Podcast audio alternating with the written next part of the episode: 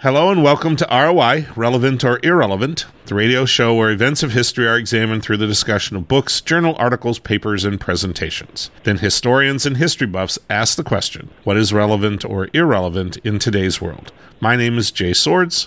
And my name is John Keeley. This is a podcast segment of our show that is not broadcast on station KAOA. Our guest for the 388th show is Dr. Amy Bix, professor of history at the Iowa State University, who will be talking to us about her book, Girls Coming to Tech A History of American Engineering Education for Women. Our history buffs are Terry Toppler and Rick Sweet. Terry, you get to start us off this time. Thank you. Well, Dr. Bix, I was wondering, could you talk about the role Vassar College had on women in the engineering field in the early years? Vassar College in particular? Or, yes. Or MIT. Okay. Or Terry, do you have somebody you know at, at Vassar College? Oh, no, I just had read a portion of the book, and I know Vassar College had often been uh, referred to. Um, but I know it's also one of your chapters is on women at MIT, if you would like to uh, talk about that. Right, right. So part of what's going on here is that, as I mentioned, there's a very different history of women in science than in the history of engineering. And the United States had a number of women's colleges that were established in the 1800s, of which Vassar was one of the early leaders, the Seven Sisters. And they did a tremendously important job graduating women in all the sciences pretty much through the late 1800s into the 20th century. The women's colleges, such as Vassar, have fabulous programs in physics, biology, chemistry, but the thing is, none of them really taught engineering. It was just too much of a masculine science. So for the for women in engineering, they really had to go to one of the land grants or someplace like MIT.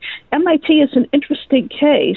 Um, you have a woman named um, Ellen Swallow who got her undergraduate degree from Vassar and then went to MIT for she wanted to get a graduate degree, but basically they wouldn't let her.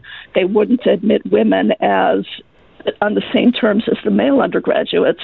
So they let her in as what they called a special student.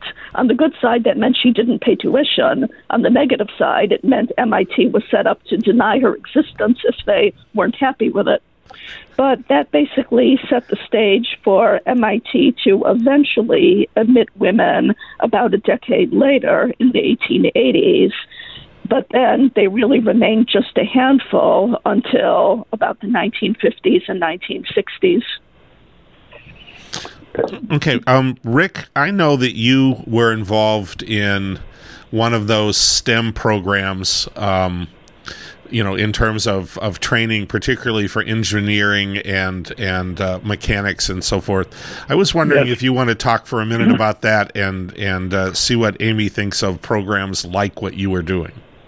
Well, I, I my question actually, and I was going to give a very long, uh, 17 minute uh, preface to my question uh, about the current barriers to uh, in society now in 2020 beyond to getting women interested in, in uh, uh, engineering, and it's it's it's uh, part of 20, oh, actually 32 years of trying to get uh, uh, men and women in, uh, interested in my, uh, you know, doing the engineering and the repair work in that uh, company I work for, that small equipment manufacturing company from Central Illinois.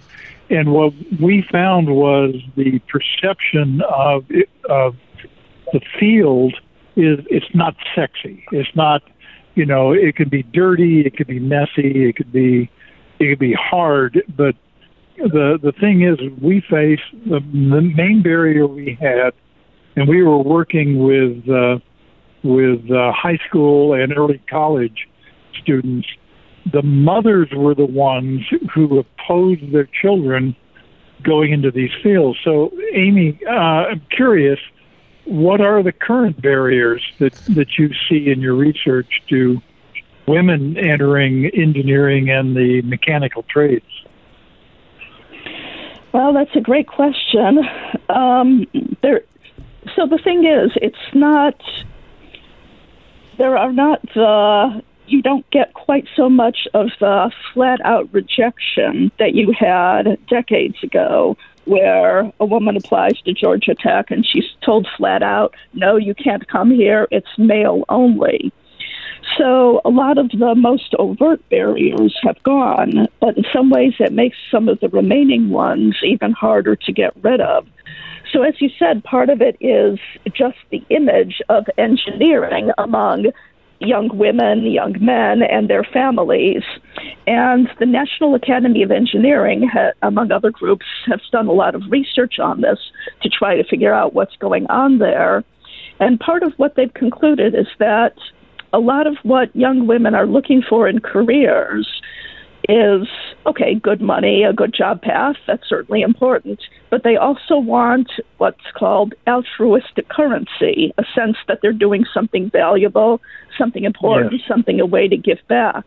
So a lot of the publicity to try to get women into engineering has emphasized ways that, as they say, girls can make a difference in engineering by doing things like working on solar power and things that actually have a social impact. So that's part of the campaign to get women into engineering, to think of it as having these broader social connections rather than just crunching numbers or going out in the field. Unfortunately, another thing that happens is you look at the headlines and stories that come out about discrimination, harassment in Silicon Valley, the episodes that have come out in recent years about bias and harassment at places like Uber and other big name companies. That's discouragement. So, Silicon Valley currently is working hard, at least on paper, to try to fight that perception and create a more welcoming climate. But it's no simple matter. Okay. So, that's part of what's going on. Okay. Um, Amy, I have a question that kind of goes along with that. Um, one of the trends that seems to be happening or accelerating is the idea of having uh, robotics become more and more a part of, of the process of manufacturing, and in fact, of robots now in the process of manufacturing more robots. Um, my question is obviously, somebody has to design and engineer those robots, but is the field at the moment starting to to find itself shrinking as the number of people who are actually needed to do this is is dropping because so much of it is becoming automated and i'm wondering then how is that affecting job prospects for for women in a field where it's already maybe a little hard to to break yourself in well, you've actually magically connected back to my very first book, which was on the history of technological unemployment, the fear of machines throwing people out of work. So that's been a question ever since the Great Depression, really. To what extent is mechanization displacing human beings? And I think what we found really over the decades is that it's not like machines are going to take over tomorrow and instantly wipe out all the jobs. The way things work is that new economic sectors evolve and we're always going to see demand in this country, not just for technology, but for things that really demand the human touch. As remarkable progress as there's been in robotics, it's amazing to see robots walking, jumping, leaping, the fine touch that they didn't have just a few years ago. There's still always going to be, for the foreseeable future, plenty of jobs that need human touch, human discernment, human judgment. The problem is that people who are displaced from one area of the economy, when it changes to reduce the jobs, they don't always have the training to go instantly pick up another job in an area where jobs have appeared. So a lot of it is a matter of job retraining. And, you know, that's a question where it fits in with bigger questions about gender and the job market, particularly when you get an economic downturn. Does that disproportionately hurt some groups of the population more than others? What about ongoing questions in this country regarding access to child care and family leave? Those are all big issues that you can't separate out from the future of women in the job market. Okay. Um, question here, Amy. Uh, I remember um, Jay and I are history majors, so that means we can't count.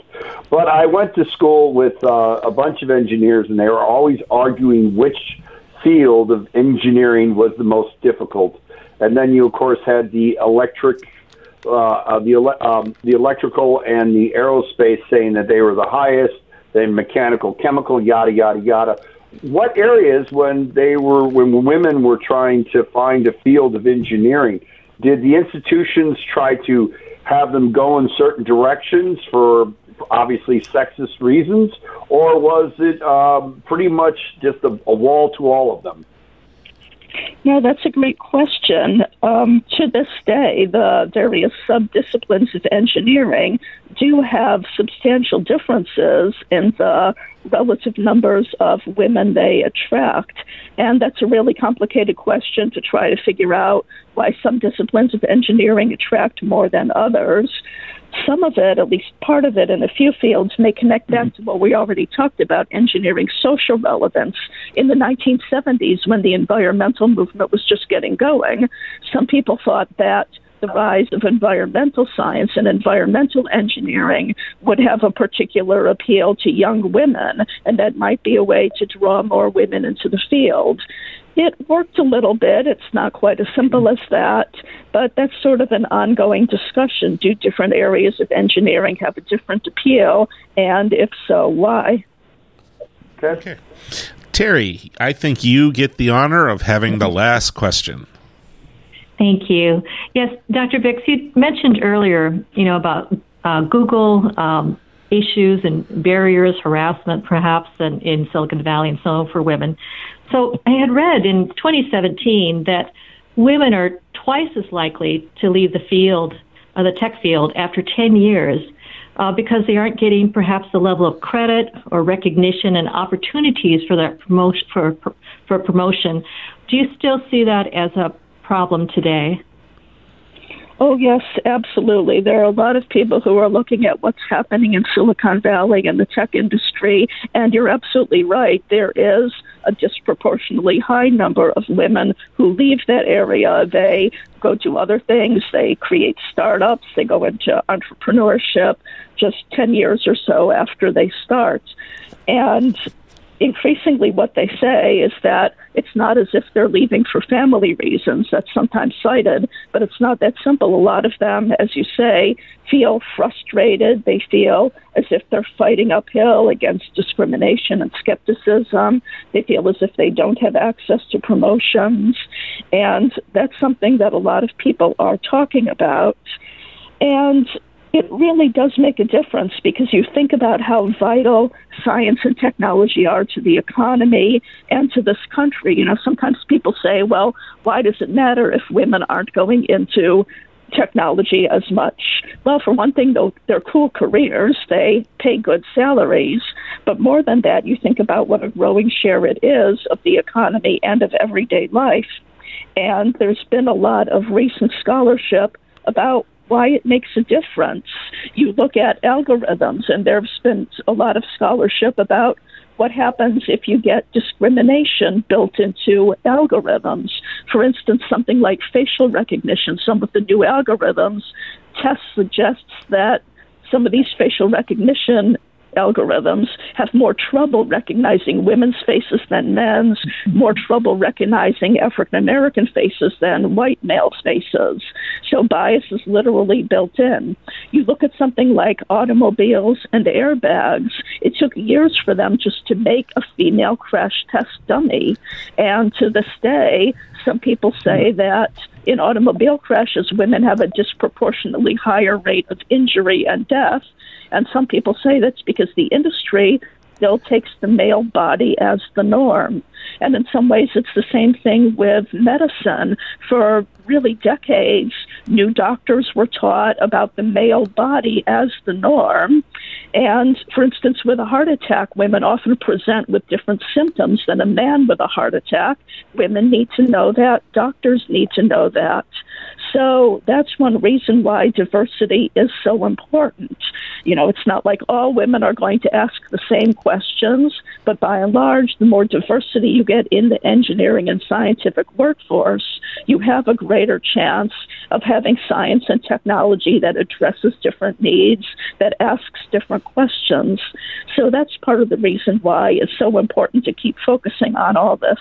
All right. Well, we would like to thank our guests for this 388th show, Dr. Amy Bix, professor of history at Iowa State University, who talked to us about her book, Girls Coming to Tech A History of American Engineering Education for Women. Our history buffs for today's show were Rick Sweet and Terry Toppler. You can listen to ROI as it's being broadcast on Friday nights on KALA HD2 88.5 FM and 106.1 FM in the Quad City region at 9:30 p.m. You can also listen to the show as it's being broadcast on tunein.com put KALA HD2 in the search box and look for ROI. Many of our previously recorded shows can be heard at SoundCloud.com. Just put KALA Radio, all one word, in the search, click on the first icon, and scroll down to find ROI shows. You can also find ROI on all of your favorite streaming platforms like Spotify, Apple Podcasts, and Google Podcasts. ROI is recorded at KALA St. Ambrose University.